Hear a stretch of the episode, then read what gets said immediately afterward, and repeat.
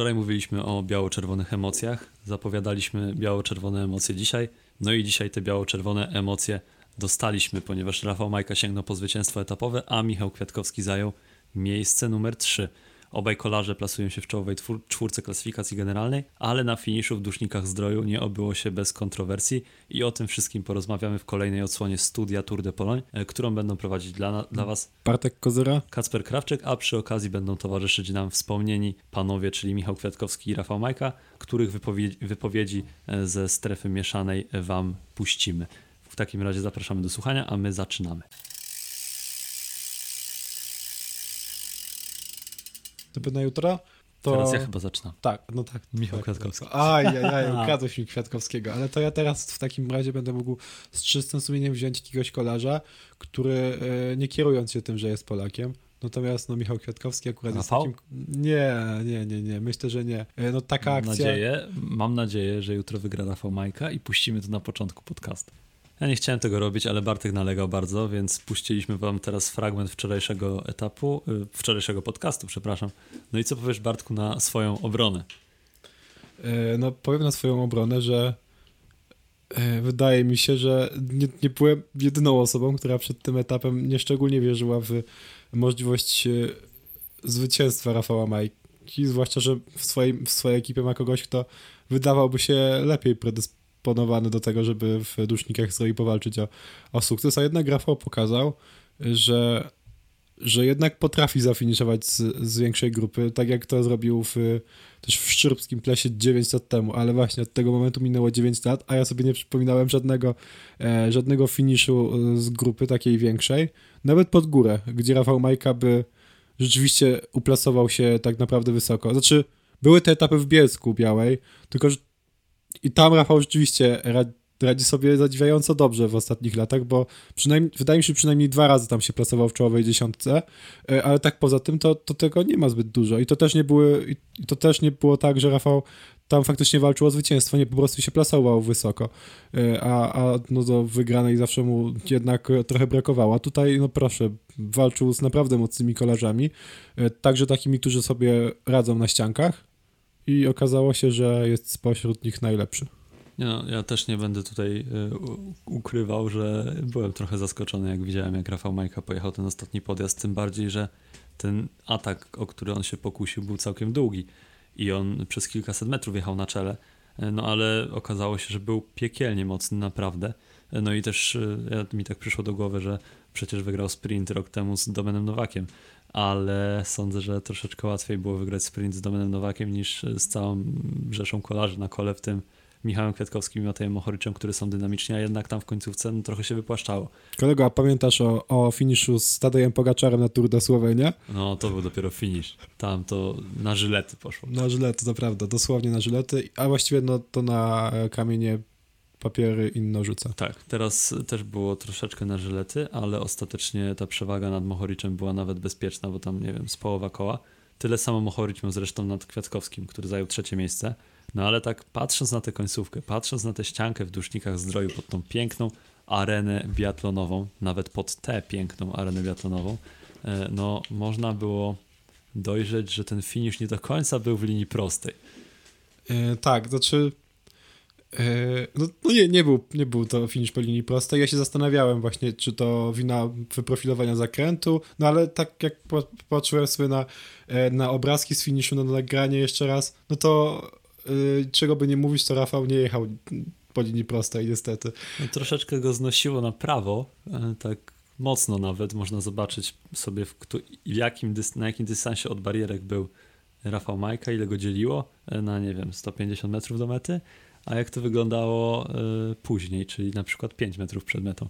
No i różnica, różnica jest dosyć y, diametralna, y, natomiast no też tutaj na pewno ten łuk odegrał pewną rolę, ale sam Rafał Majka w wywiadzie dla TVP Sport przyznał, że no po prostu jechał do przodu nie patrząc się, w, czy jedzie w prawo i lewo, więc no tak troszeczkę no, no, moim zdaniem były podstawy do tego, żeby Rafała jednak relegować. Też było widać ewidentną frustrację Michała Kwiatkowskiego, który raczej nie machał do kibiców, choć na e, pomecie stronił od udzielenia dokładnej odpowiedzi, dlaczego machnął ręką, ale, e, ale no, wyglądało to myślę jednoznacznie. No tak, puszczamy teraz tą wypowiedź. Tak, możemy wam puścić wypowiedź Michała Kwiatkowskiego zapytanego właśnie o to, co to był za ruch ręką i, i czy właśnie chciał wyrazić tym swoją frustrację. Mhm. Na pewno dostaniecie odpowiedź na, ten, na, to, na to pytanie. Rafał ostatecznie wygrał, więc, więc gratulacje dla Rafała. Chciałem, chciałem dzisiaj wygrać i miałem, miałem nogi e, gotowe, żeby wygrywać, ale no nie wyszło. Myślę, że wciąż, wciąż jest wyścig otwarty i tak naprawdę myślę przede wszystkim o dobrej, dobrej czasówce i tak samo wygrywałem już na etapie do, do Bielska, także tam na zmęczonej nodze to nie jest etap dla, dla, dla że tak powiem sprinterów, więc jutro tak samo może powiać, więc, więc jest, jest wiele możliwości jeszcze w tym wyścigu i 12 sekund to jest tak naprawdę nic. No na pewno myślałem, że może troszeczkę będzie większa selekcja na, na, na podjeździe Zieleńcu, czyli na, na przedostatnim, natomiast sporo kolarzy i tak przejechało przez, przez e, to wzniesienie. E, to tak naprawdę nie zmieniało naszych planów i ja czekałem przede wszystkim na, na ostatni kilometr i jestem wdzięczny całemu, zespołowi, że dzisiaj tak naprawdę dowieźli mnie do samej końcówki. No nie jest łatwo podróżować na pewno mojej żonie z e, dwiema malutkimi córkami, e, natomiast jestem bardzo wdzięczny, że, że cała moja rodzina jakby jest w trasie, jest gdzieś tam powiedzmy, że przy mnie na Tour de France e, było to zbyt trudne, żeby, żeby to wszystko pogodzić. Tak samo jak jestem na zgrupowaniach letni poza domem, więc fajnie, że tu w Polsce nie tylko kibice, ale też, też rodzina są ze mną i to na pewno dodaje mi dużo siły i jest mi na pewno dużo łatwiej e, ścigać się tu i w ogóle podjąć decyzję o starcie, bo jeszcze mi naprawdę byłem bardzo dużo poza domem, mimo narodzin córki w marcu i, i to jest e, bycie tatą dla mnie nie jest, nie jest łatwe i jestem wdzięczny mojej żonie, że tak naprawdę świetnie sobie radzi i mogą być tutaj ze mną. No jak widać Michał Kwiatkowski był troszeczkę powściągliwy w swoich wypowiedziach, ale no też nic dziwnego, ponieważ no na pewno Polacy nie chcą kreować takiego e, no, takiej atmosfery e, dosyć napiętej w peletonie na własnym wyścigu, chociaż być może właśnie tego kibice oczekują, żeby był było dwóch tytanów, którzy wywodzą się z dwóch światów, Fausto Coppi, Gino Bartali, polskiego kolarstwa. E, Stanisław Szozda, Ryszard Szurkowski, wersja 2.0. Tak. Znaczy tam akurat chyba było na odwrót. Znaczy tam konflikt podobno był sztucznie pompowany, przynajmniej obaj kolarzy tak mówili. Tak, e, no tutaj my nie pompujemy żadnego konfliktu, tylko puszczamy wam wypowiedzi z mety. No i też Rafał Majka został zapytany o to, jak ocenił tę sytuację, no i powiedział, tak myślę, że dosyć dosadnie, że y, jeżeli ktoś y, chciałby, y, jeżeli ktoś miałby moc na wyjście mu z to, to, by mógł wyjść, to by mógł z niego wyjść. Aż się przeraziłem, że taka szeroka była droga na końcówce, myślałem, że dalej będzie wosko. E, chciałem iść z 500, powiem szczerze, już z 500, met, 500 metrów, ale wyczekałem to. E, wczoraj brakło ile? 200 metrów? Dzisiaj już nie brakło 200, poszedłem z 200. Fajnie było i, i ciężka była końcówka, ale pod nogą miałem ja powiem szczerze, że jeżeli ten film był bardziej jeszcze sztywniejszy, e, to chyba by była jeszcze lepsza zabawa, także e, ja jestem z tego zadowolony panowie, że, że, że wygrałem etap na, na Tour de Pologne, wróciłem po Tour de France, drugie, trzecie miejsce z chłopakami. Tutaj dostałem wolną rękę na, na etapy. Co mogę więcej powiedzieć? No, jest czasówka, wiadomo, że w czasówkach nie jestem e, dobry, ale ale miejmy nadzieję, że Joao powalczy o klasyfikację generalną. Ja powiedziałem, Michał, jeżeli ja coś źle zrobiłem, no to sorry, ale, ale ja po prostu nie patrzyłem tylko na wprost, starałem się jechać wprost. Szeroka droga była, ja myślę, że droga była na 20 ponad metrów, także że było miejsca do finiszu, wszyscy mogli finiszować, także ja po prostu pognałem do przodu z pierwszej pozycji. Jeżeli ktoś miał siły, to mógł wychodzić z koła. No myślę, że możecie nam dać znać w komentarzach, jak oceniacie tę sytuację, natomiast... Y, ankietę pewnie też zrobimy. Tak, na 100% zrobimy ankietę, ale też y, no, ankieta pozwala wam tylko na wybór odpowiedzi, no tak. a, a jeżeli chcecie się bardziej uzewnętrznić, to zapraszamy do komentowania. No ale też y, myślę, że my możemy porozmawiać, co by było, bo ostatecznie tej delegacji nie było, ale co by się wydarzyło, gdyby do tej relegacji doszło, ponieważ no, to by mogło troszeczkę zmienić układ sił no, w czołówce klasyfikacji generalnej. Mm, wcześniej ja na, na początku, jak, e, jak zobaczyłem to, że to, ta relegacja może mieć miejsce, że jest, że byłaby uzasadniona, czy miałaby jakieś podstawy na pewno, e, to tak się zacząłem zastanawiać, czy, czy Michałowi Kwiatkowskiemu by to się opłacało, czy, czy nie, gdyby Rafał został wykluczony. Na początku pomyślałem sobie, że raczej niekoniecznie, no bo pomyślałem sobie o tym Mateju Mohoriczu, który jest teraz liderem klasyfikacji generalnej, e, a Michał Kwiatkowski chciałby się znaleźć na jego miejscu e, po, po etapie w Krakowie. I no, w sytuacji, gdyby Rafał został wykluczony, Mohoric dostałby 10 sekund bonifikaty zamiast 6, czyli o 4 sekundy więcej, a Kwiato dostałby 6 sekund bonifikaty zamiast 4, czyli on zyskałby 2 sekundy. Czyli w efekcie straciłby e, do Mohoricia nie, 4, nie 2, a 4 sekundy. Więc no, to byłaby strata do lidera wyścigu, z tym, że właśnie no potem tak sobie pomyślałem, że to nie do końca należy na to w ten sposób patrzeć, że, że stracił do głównego rywala do zwycięstwa e, nie, nie, nie, 4, nie 4, tylko 2 sekundy, czy, czy tam na odwrót. E, tylko właśnie można by było też popatrzeć na to w inny sposób, w taki, że no przecież do reszty rywali by, by Kwiato zyskał o 2 sekundy więcej, gdyby, gdyby Rafała wykluczyli, a wśród tych innych rywali jest Joe Almeida, który w tym momencie wydaje mi się, że jest że może być groźniejszym rywalem w klasyfikacji generalnej, biorąc pod uwagę to, że czeka nas e, jeszcze e, czasówka. Znaczy, to są bardzo ciekawe rozważania i my też z Bartkiem rozmawialiśmy o tym chwilę przed nagraniem. Natomiast tak myślę, że e, no, generalnie w tym momencie nie, nie da się powiedzieć, czy to by działało na korzyść Michała, czy nie. I o tym wszystkim się dowiemy po czasówce właśnie. No bo teraz można sobie zakładać, że no Mohoric jeździ co prawda trochę gorzej, ale z drugiej strony, czy to 12 sekund to nie będzie za mało. E, no i też e, to samo można później dostosować do Joao Almeida i sytuacji Portugalczyka w generalce.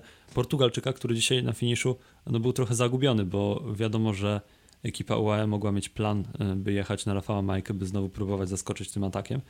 Natomiast e, no, nawet gdyby tak było, to jednak Joao Almeida, e, myśląc o bonifikatach, bo czemu miałby ich nie zdobywać, powinien jednak jechać troszeczkę wyżej. A on, no, myślę, że na tym stromym fragmencie to był, no nie wiem, 12 pozycji. No ja nie wiem, na pewno był moment w samej końcówce, że on był jeszcze niżej. To był piąty, szósty, siódmy rząd zawodników. No naprawdę, w pewnym momencie tak wypatrywałem tego żoła, wypatrywałem i, i nigdzie nie mogłem go znaleźć, aż w końcu zobaczyłem, że jest gdzieś cztery rzędy za Michałem Kwiatkowskim, więc... Co też jest ciekawe, bo Joao Almeida razem z Rafałem Majką mieli ogromne wsparcie ze strony pomocników w końcówce i to przecież UE prowadziło przez e, no, znaczną część podjazdu pod Zieleniec, a później na zjeździe, gdzie także praktycznie nie dawali nikomu wyjść przed nich, aż do ostatniego, ostatniej prostej, gdzie się Damiano Caruso pojawił e, na pierwszej pozycji i i to on wszedł jako pierwszy w zakręt, jeżeli dobrze pamiętam. No a w końcówce jednak e, no, Rafał był sam i tego Joao Almeida nie było obok. Właśnie jestem bardzo ciekaw, z czego to wynikało, bo mówisz o tym, że e, że być może UAE chciało czymś zaskoczyć i być może tak, ale no jeśli chcesz zaskoczyć Rafałem Majką, to po prostu atakujesz Raf każesz, każesz czy, czy sugerujesz Rafałowi... Tak, sugerujesz Rafałowi, żeby atakował, czy ustalasz z nim to na jakiejś odprawie taktycznej przed wyścigiem, czy no w, ka w każdym razie Rafał robi swoje, no ale też to nie znaczy, że Joa, ma być, Joa Almeida ma być daleko gdzieś. No, no tak, tak jak jemu też, jemu właśnie, tak jak mówiłeś, powinno zależeć na bonifikatach i na tym, żeby w razie gdyby ten e, atak z zaskoczenia Rafała Majki nie, nie, nie zadziałał, no to żeby była druga opcja, tak jak była wczoraj. Bo wczoraj wyglądało to bardzo fajnie, a dzisiaj wyglądało to trochę gorzej. No tak, no na pewno nie będą do końca zadowoleni z tego, jak to się potoczyło dla Joa Almeida, ale myślę, że to zwycięstwo jednak troszeczkę przyćmi może tę słabość, bo niekoniecznie to mógł być błąd jakiś w ustawieniu, tylko też być może po prostu Portugalczyk nie miał dzisiaj nogi i, i tyle, bo przecież w czołówce uplasowało się naprawdę wielu bardzo mocnych zawodników, bo e, no, no, nie da się tu znaleźć nikogo z przypadku tak najbardziej egzotycznie można powiedzieć wygląda Christian Scaroni, ale on niejednokrotnie pokazywał, że na takich e, końcówkach, zresztą nawet wczoraj, czuje się bardzo dobrze i no też nie bez powodu jest liderem Astany i nie mówię tutaj e, tego tak z przekąsem, ponieważ Astana często przyzwyczaiła nas do tego, że przyzwyczaja nas do tego, że na wyścigi jeździ e, w składach o umiarkowanej mocy. Natomiast no, tutaj jest też e, między innymi Samuele Battistella, a Scaroni jest naprawdę na tych stromych odcinkach bardzo mocny i, i w zasadzie no to w tej czołówce nie było, nie dało się, żeby był jakiś kolarz z przypadku. To by na jutro. To... Teraz ja chyba zaczynam. Tak, no tak. Michał tak, Kwiatkowski. Aj, aj, aj, ukradłeś mi Kwiatkowskiego, ale to ja teraz w takim razie będę mógł z czystym sumieniem wziąć jakiegoś kolarza, który e, nie kierując się tym, że jest Polakiem, natomiast no Michał Kwiatkowski akurat jest takim... Nie, nie, nie, nie, myślę, że nie. E, No taka Mam akcja... nadzieję, mam nadzieję, że jutro wygra Rafał Majka i puścimy to na początku podcastu. Końcówkę mamy już względnie omówioną, natomiast ja bym też teraz przeszedł do tego, co działo się wcześniej, ponieważ no, zastanawialiśmy się wczoraj, czy te wcześniejsze podjazdy e, pod Przełęcz Walimską czy Jugowską e, coś namieszają. No i one ostatecznie nie przyniosły rozstrzygnięć, natomiast ta taka hopka tuż po starcie w Wałbrzychu e, no, spowodowała no, emocje w peletonie i, i taki nagły zryw, ponieważ do przodu wyrwało się 20 zawodników, w tym m.in. Tim Wellens czy Mattia Cataneo. Pozostałych tam zawodników, e, niektórych ciężko było rozpoznać niestety, natomiast no, był moment, kiedy można było myśleć, że rzeczywiście e, no, będzie się działo i, i z peletonu zostaną strzępy. To prawda, no jak tak się zaczyna etap, to e, można mieć nadzieję, że dalej emocje będą tylko rosły, no ale ostatecznie e, ostatecznie nic z tego nie wyszło. Tam rzeczywiście oderwała się ta 20-osobowa grupka zawodników, ale nie na długo, bo później to zostało spacyfikowane przez Bahrain, tak? Tak, tak, między innymi, ale no właśnie na takim, takiej wąskiej drodze e, ekipy mocniejsze, tak jak UAE i Neos, e, dały jednego kolarza, a Bahrain aż trzech, którzy po prostu zaczęli jechać bardzo wolnym tempem i, i siłą rzeczy na wąskiej drodze nie byli w stanie e, inni kolarze atakować. Później jeszcze były te próby. Próbował chyba Cohen Baumann, był Piotr Brożyna, ale ostatecznie no, wyrwało się na czoło tych czterech zawodników, którzy utworzyli ucieczkę dnia. Jeżeli można ich przypomnieć, to był, byli to Bastien Tronchon, Jako Pomoska, a także E, czekaj. Jakobo Moska, e, Mick van Dijk. Tak, jeszcze był Mick Van Dijk na pewno. Przepraszam Bartku, że tak zrobiłem. To było nieplanowane, ale całkowicie mi wypadło z głowy, wypadły z głowy nazwiska te pozostałe dwa. O Trąszonie O mówiłeś? Tronszonie mówiłem na początku. E, I chciałem tak, myślałem, że będziesz miał je przygotowane, Okej, ale no, w każdym razie czterech kolarzy. A tak Kron, jeszcze Andreas Kron. Właśnie, Andreas Kron, oczywiście, że tak. Kron, Tronchon, Van Dijke oraz, e, no i zapomniałem teraz znowu, Moska. Moska, tak. E, powinniśmy sobie, znaczy ja powinienem sobie zapisywać, jak zamierzam o tym mówić. Ale e, no, ta czwórka odjechała. To są bardzo mocni kolarze i ta ucieczka nie była słaba. Została też złapana no, na, tych, na po, podnóżu podjazdu pod Zieleniec, ale no jednak e, no, nie miała szans na, na powodzenie, mimo tego, że sam skład personalnie wyglądał całkiem zacnie. Nie no, jakieś tam szanse miała, ale no faktycznie mimo tego, że, że te nazwiska, o których mówiłeś, były bardzo mocne, no bo przecież e, Bastien Tronchon to jest zawodnik, który wygrał etap pierwszego wyścigu, e, w którym jechał jako stażysta ekipy Arze Dizer w zeszłym roku, więc to nie jest przypadkowy kolarz, tak samo jak, jak trójka pozostałych, bo choćby Mick Van Dijk e, miał chyba w zeszłym roku, w tym roku nawet, e, dobre wyniki w wyścigu dookoła Norwegii i Nie, to, są- Tak, dobre wyniki jak pozostałych dwóch zawodników też można było wy, wymieniać i wymieniać. No Kron to w ogóle tutaj mógłby być wymieniany jako jeden z takich kolarzy, którzy się może zakręcić w czołówce. No wiadomo, że takiej szerszej, ale... Nie, dziesiątka, piętnastka. No tak.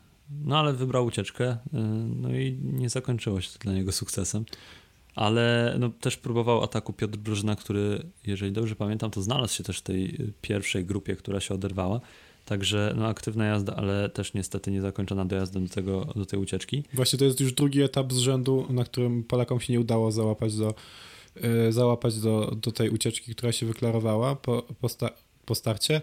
No ale no też w, akurat dzisiaj to tym bardziej to zupełnie nie można się dziwić, no bo na pewno to było bardzo trudne znaleźć się w takim gronie. To też pokazuje właśnie te nazwiska i ich e, jakość w czołówce, że no, przy takich etapach, e, mówiliśmy o tym wielokrotnie przy wielkich turach, że jeżeli początek etapu jest ciężki, to, to w tej ucieczce e, no jednak kolarze, którzy na przykład gorzej czują się w górzystym terenie, e, albo tutaj może jednak lepszym słowem będzie pagórkowatym, e, no to będą mieli ciężej zabrać się w ucieczkę. I to nie jest tak, że e, znajdą się tam e, zawodnicy, e, którzy po prostu zabrali się na dobre koło i, i odjechali, tylko trzeba naprawdę mocno walczyć o, o to zabranie się w odjazd i nie jest to proste. No tak, na płaskim etapie, e, znaczy na, w płaskim terenie łatwo się utrzymać, znaczy stosunkowo łatwo się utrzymać na kole Filip Poganny, jeśli ten nie zrobi, nie, nie zrobi jakiegoś numeru, co mu się zdarza oczywiście, więcej, ale, a, ale na, na kole Andrasa Krona na Walimiu, no to już trudniej, no bo w górach e,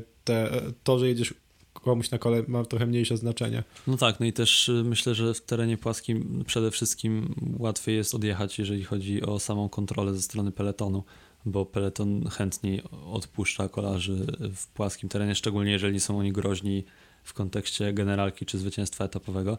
No natomiast tutaj, tak jak powiedziałeś, pod górę jest zdecydowanie ciężej. E, no i też myślę, że e, samo to, że najpierw trzeba było przejechać bardzo wysokim tempem te pierwsze kilometry, również trochę podmęczyło kolarzy. I, I no tutaj jest mniej takiego elementu szczęścia, chociaż również, również tak jest, że no raczej e, nie każdy odjazd e, rzeczywiście się udaje. No tak, przecież pamiętamy Michała Kwiatkowskiego na jednym z etapów Tour de France, to chwilę przed, chwilę przed tym etapem, który udało mu się w końcu wygrać. Tak, ale znowu na płaskich etapach myślę, że ten element losowości jest większy, ponieważ no, te akcje się zawiązują, szczególnie jak są płaskie początki, a później jest teren pagórkowaty albo górzysty, to wtedy no, ten właśnie do, dochodzi ten komponent taki, że E, no jest wiele akcji i e, pójdzie ta jedna i w zasadzie gdy ta akcja się zawiązuje, to tego nie widać jeszcze, że to będzie ta właściwa.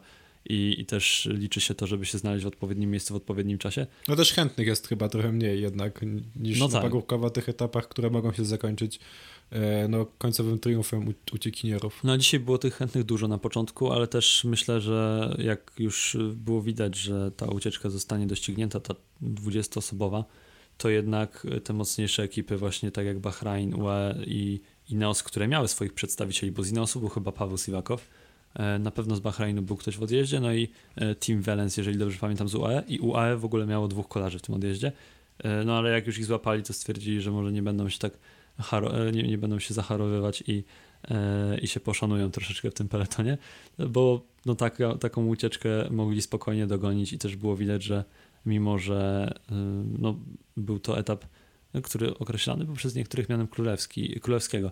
O tym możemy zaraz porozmawiać. No to średnia prędkość y, wynosiła tylko 39 km na godzinę. Mówię tylko, bo y, no wiadomo, że tam było pagórkowato, pagórkowato. Moim zdaniem tym królewskim etapem był jednak etap do Karpacza, chociaż tutaj faktycznie były podstawy do tego, żeby uważać, że akurat dziś był królewski etap, no bo suma przewyższeń była zdecydowanie wyższa niż wczoraj, prawie o 1000 metrów. A to jest ogromna różnica. Tylko, że problem polega na tym, że wczoraj w Karpaczu trudności, większość, zdecydowana większość trudności była w końcówce, a tutaj jednak e, połowę, czy, czy nawet większą część tych trudności mieliśmy na początku. Więc no tutaj rozkład zrobił, zrobił e, swoje i w efekcie ta selekcja przed e, tą finałową ścianką w dusznikach e, była jednak e, mniejsza. No tak, na pewno wczoraj e, ta końcówka była trudniejsza niż dzisiaj i no mimo, że tam Michał Kwiatkowski, on sam mówił, że spodziewał się większej selekcji, to mogliśmy usłyszeć wcześniej, że rzeczywiście no, mówił wczoraj w wywiadzie, pewnie też dla telewizji polskiej, że myśli, że jutro no, będzie mniejszy peleton dojedzie do tego ostatniego podjazdu, a tu było zupełnie na odwrót, ta grupa była całkiem spora ale jednocześnie tak patrzę na ten etap, e, który będzie e, w, w środę i, zastanawiam się, czy przypadkiem to nie będzie etap królewski, ponieważ co prawda tam nie ma najwięcej metrów przewyższenia, e, jest o bodajże 20 mniej niż, albo 30 niż, niż dzisiaj, no to jednak jest to odcinek, który ma bardzo wymagającą środkową część trasy i, i wydaje mi się, że jest szansa, że to tam właśnie w Bielsku e, do mety może dojechać najmniejsza grupka, e, ale to wszystko zależy od tego, jak ten wyścig rozegrają poszczególne ekipy czy, i, czy ktoś, e, ko, czy, i czy komuś będzie bardzo zależało na zrobieniu tempa. Natomiast też, tak jak mówiłem chyba wcześniej, na pewno w zapowiedzi ja bym e, w ogóle nie zakładał, że tutaj zobaczymy jakieś różnice w czołówce sekundowe, tylko że po prostu wpadnie jakaś grupka, ale będzie to na pewno trudniejszy etap niż w poprzednich latach z tych, co się kończyły w Bielsku. No tak, tak, właśnie to chyba o tym mówiłem w zapowiedzi też, że to może być najtrudniejszy etap e, w Bielsku w ogóle, w historii tych etapów do Bielska, no bo nawet jeśli suma metrów przewyższenia jest może trochę mniejsza niż, no niż była dłuższy, wtedy, kiedy wygrywał... Ten teren jest mniej górzysty. Ricard Carapaz, ale no właśnie ta sekwencja podjazdów może być naprawdę groźna. E, no ale o, Biels, o, finiszu, o finiszu i w ogóle całym etapu w Bielsku to pewnie powiemy więcej jutro i pojutrze, no bo będziemy zapowiadać odpowiednio i, i potem, e, i Tylko potem omawiać to, co się Znaczy tak, wydarzy. ale e, będziemy Bielsku analizować Białej. finisz jutro. E, tak. E, no a teraz możemy porozmawiać o, o polu. Dokładnie tak. E, Etap płaski, etap, na którym nie powinno się wydarzyć nic. E, Poza jest, sprintem. jest to możliwe. Ja się Ale zastanawiam. wam zareklamowałem. To prawda. E, po tym, co powiedziałeś, z pewnością nasi widzowie i właściwie to słuchacze e, odpalą jutro telewizor i będą oglądali od startu do mety. A ja jestem ciekaw, czy być może ktoś się zdecyduje na przykład na to, żeby nie puszczać ucieczki tam na początku wyścigu i na przykład poczekać z tym do, do, premii w Sobótce, bo tam jest, są do zdobycia 3 sekundy, niedługo po starcie, więc, znaczy niedługo po starcie, czy 37 km po Oj, starcie. wydaje mi się, że to jest za daleko jednak. Nie wiem, być może ktoś, ktoś pomyśli sobie, że skoro e, już te dwa najtrudniejsze etapy, e, po, e, te dwa najtrudniejsze etapy są już za kolarzami, to można e, trochę bardziej wykorzystać pomocników i, i, i, i spróbować skontrolować ucieczkę, żeby, żeby zarobić sekundy, które na pewno będą miały znaczenie w, w końcowym rozrachunku. Też nie uważam, że to, żeby to był bardzo prawdopodobny scenariusz, ale być może któraś z ekip się na to zdecyduje, no bo tak jak mówiłem, pomoc drużyny y, będzie, będzie przydatna zapewne, no ale, ale te dwa etapy, na których ta pomoc była naj, najważniejsza, to chyba już za nami, y, więc być może któraś z ekip się postanowi, że, że wykorzysta swoich pomocników w taki sposób. Wiesz co, ja, mi się wydaje, że nie i y, mam teorię, dlaczego tak nie będzie. Może się okaże, że będzie to teoria błędna, natomiast mi się wydaje, że po prostu gdyby do, rzeczywiście doszło do takiej sytuacji, to taki Bahrain e, wypuściłby tam Jonathana Milana, e, żeby on tę premię zainkasował i inni i sprinterzy z tych ekip, które będą walczyły o generalkę, czyli nie wiem, w UAE byłby to Pascal Ackermann, również by poszli na tę premię, żeby tylko zabrać szansę innym faworytom, szczególnie z tych ekip, które ewentualnie by ten peloton ciągnęły. No Więc tak. y, wydaje mi się, że raczej będą chcieli zrobić sobie dzień przerwy przed Bielskiem. A tam, y, a no tak, dobra, bo źle sobie spojrzałem na to. Wydawało mi się, że ta bonifikata jest y, na, na szczycie tego, tej małej zmarszczki w Sobótce, ale to, to chyba jest właśnie przed rozpoczęciem podjazdu czy, czy wzniesienia, więc może faktycznie tak pewnie by było rzeczywiście. Ale powiem ci, że tak teraz sprawdziłem sobie, bo powiedziałem tak z marszu, że nic się nie wydarzy, to płaski etap. Przecież dobrze wiemy, że na płaskich etapach y, dzieją się rzeczy, gdy wieje wiatr.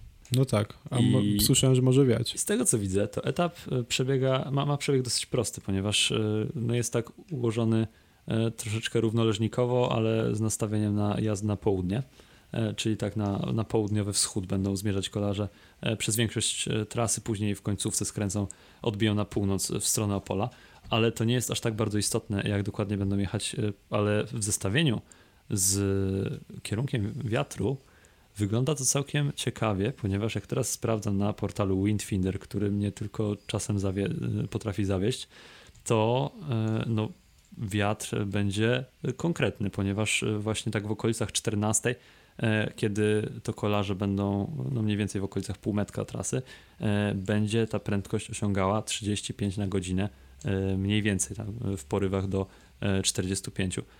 Więc no to jest taka prędkość, że spokojnie może porwać peleton i, i to tak nawet, no, no myślę, że to jest pewne. Jeżeli będzie rzeczywiście taki wiatr, to na tych otwartych terenach, a otwartych terenów tam jest sporo, możemy spodziewać się rantów y, i, i wtedy będzie ciekawie. Więc przepraszam za to, co powiedziałem wcześniej. Włączajcie. Tak, koniecznie włączajcie.